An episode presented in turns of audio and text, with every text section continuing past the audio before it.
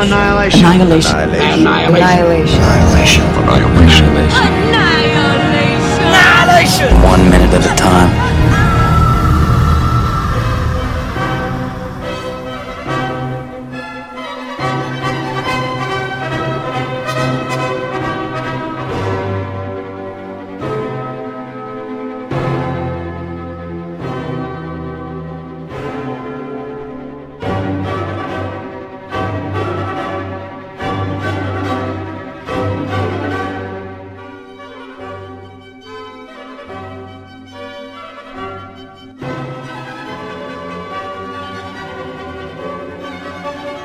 One dark night, fired with love's urgent longings.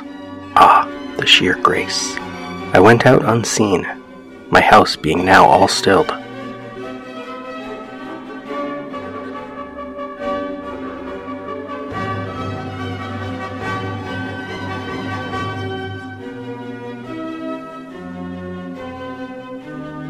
In darkness and secure, by the secret ladder disguised. Ah, the sheer grace. In darkness and concealment, my house being now all stilled.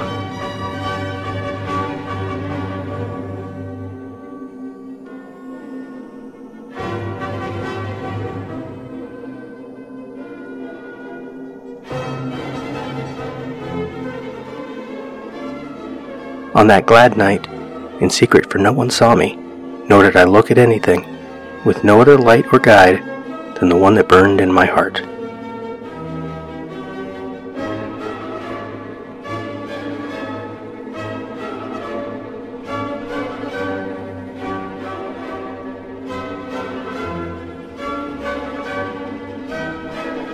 This guided me, more surely than the light of noon, to where he was awaiting me, him I knew so well, there in a place where no one appeared.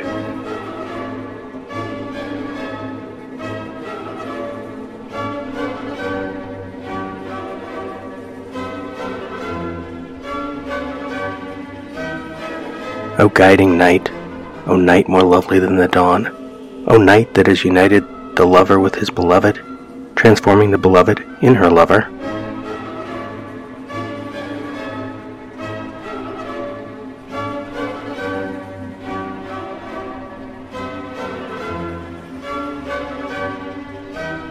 Upon my flowering breast, which I kept wholly for him alone, there he lay sleeping, and I caressing him, there in a breeze from the fanning cedars.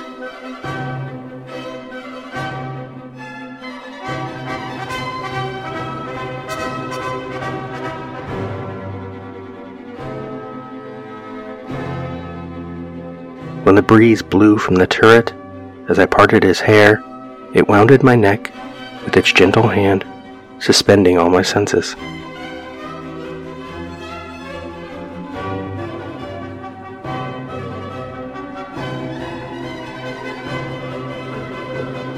I abandoned and forgot myself, laying my face on my beloved. All things ceased. I went out from myself, leaving my cares forgotten among the lilies.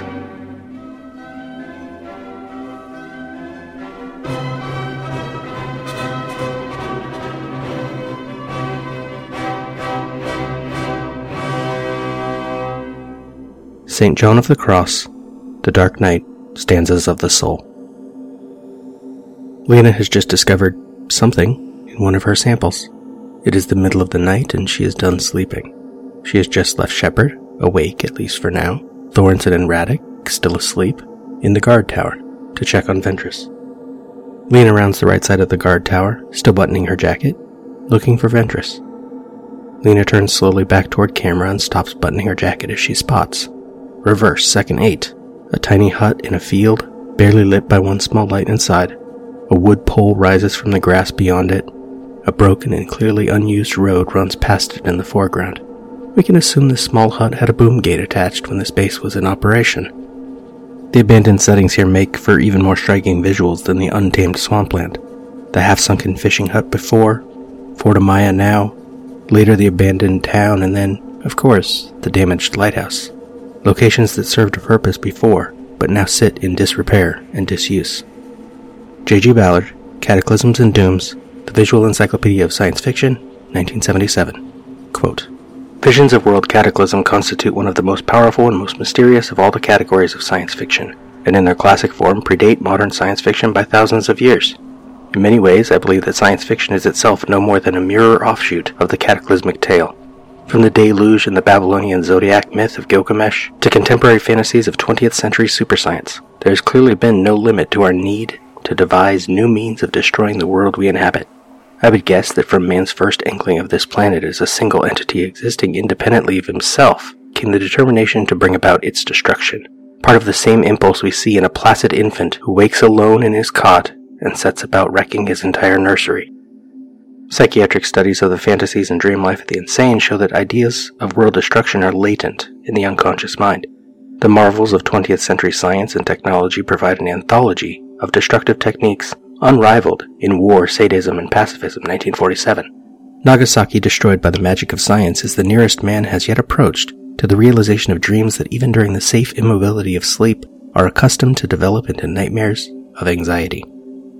As an author who has produced a substantial number of cataclysmic stories, I take for granted that the planet the writer destroys with such tireless ingenuity is in fact an image of the writer himself, but are these deluges and droughts, whirlwinds and glaciations, no more than overextended metaphors of some kind of suicidal self hate? Though I am even more suspicious of my own motives than of other people's, I nevertheless think not. On the contrary, I believe that the catastrophe story, whoever may tell it, represents a constructive and positive act by the imagination rather than a negative one, an attempt to confront a patently meaningless universe by challenging it at its own game. Within the realm of fiction, the writer of the catastrophe story illustrates in the most extreme and literal way Conrad's challenge immerse yourself in the most destructive element and swim. Each one of these fantasies represents an arraignment of the finite, an attempt to dismantle the formal structure of time and space which the universe wraps around us at the moment we first achieve consciousness. It is the inflexibility of this huge reductive machine we call reality that provokes infant and madman alike, and in the Cataclysm story, the science fiction writer joins company with them using his imagination to describe the infinite alternatives to reality which nature itself has proved incapable of inventing. This celebration of the possibilities of life is at the heart of science fiction. End quote.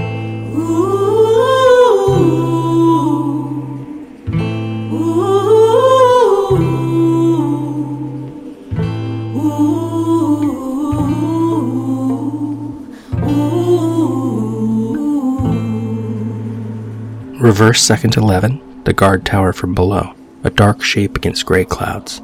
Lena in silhouette at the right corner of its platform. This tower may actually be the Victor Alert watchtower that still stands at RAF Bentwaters, but it is difficult to confirm whether the small gate hut was an existing structure or built for the film. Lena walks toward the closer corner of the tower platform, circling around to the stairs, and we cut to Second 16 Exterior Abandoned Base Hut Night. The hut is on the edge of the abandoned facility. The starlight doesn't illuminate much, but we can just about make out the chain link perimeter fence, and beyond it, the black shape of the forest. Inside the tiny hut is Ventress, studying a map. For now, the only light seems to be a small lamp set on one of the low walls of the hut and directed upward into the roof that sits on four corner posts. Ventress turns to the side. If we could not be sure it was her before, we should recognize her now, even from afar. Lena comes into frame from left, her back to camera, approaching the hut. Beat. Ventress looks up, then back to her map. Dr. Ventress, what, what are you doing up? up? Lena turns by the hut. You're, not, not, supposed, supposed to relieve me until three. Reverse second 28 inside the hut. Ventress from behind, large in the foreground at the right of frame. Lena, lit by Ventress's light, steps through the entrance into the hut's small interior. Lena, I'm um, done, sleep, sleeping for the, for night. night. Dr. Ventress. Okay. okay. Ventress turns toward the left, putting her face in shadow, and sets the map on the low concrete wall of the hut. Dr. Ventress continued. Come, look, look at, at this. this. Lena approaches, but somewhat reluctantly. Dr. Ventress taps waypoint positions on the map. Dr. Ventress continued.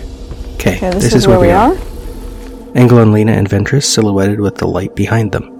On the hut wall to the right sits what looks like some sort of radio, its antenna raised. In the script, Ventress offers, Here's where I think we camped last night. In the film, and, that's, that's, the lighthouse. lighthouse. In the script, she speaks like everything is normal, including their travel speed. Dr. Ventress continued, Judging by the distance we covered today, we won't reach it until tomorrow, but look.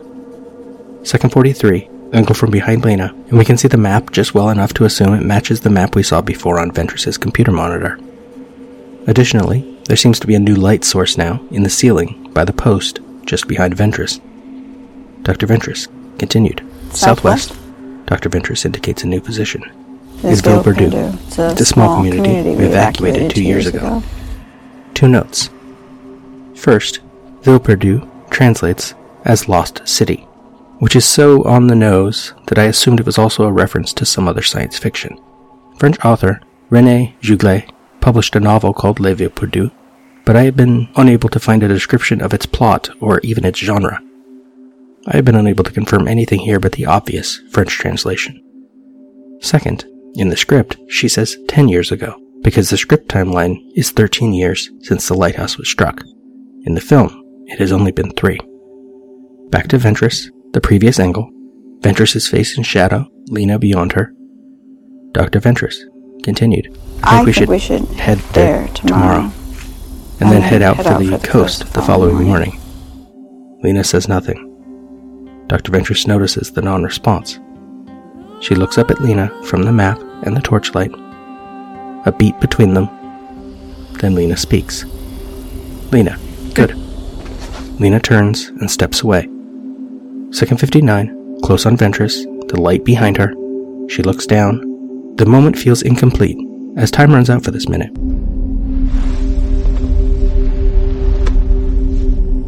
We spoke. What was it we said? Wordlessly watching, he waits by the window and wonders at the empty place inside.